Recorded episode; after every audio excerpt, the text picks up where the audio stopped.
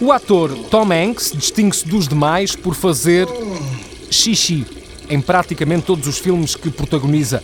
De Forrest Gump ao Náufrago, passando por Apollo 13 e o Resgate do Soldado Ryan, a lista é extensa e variada.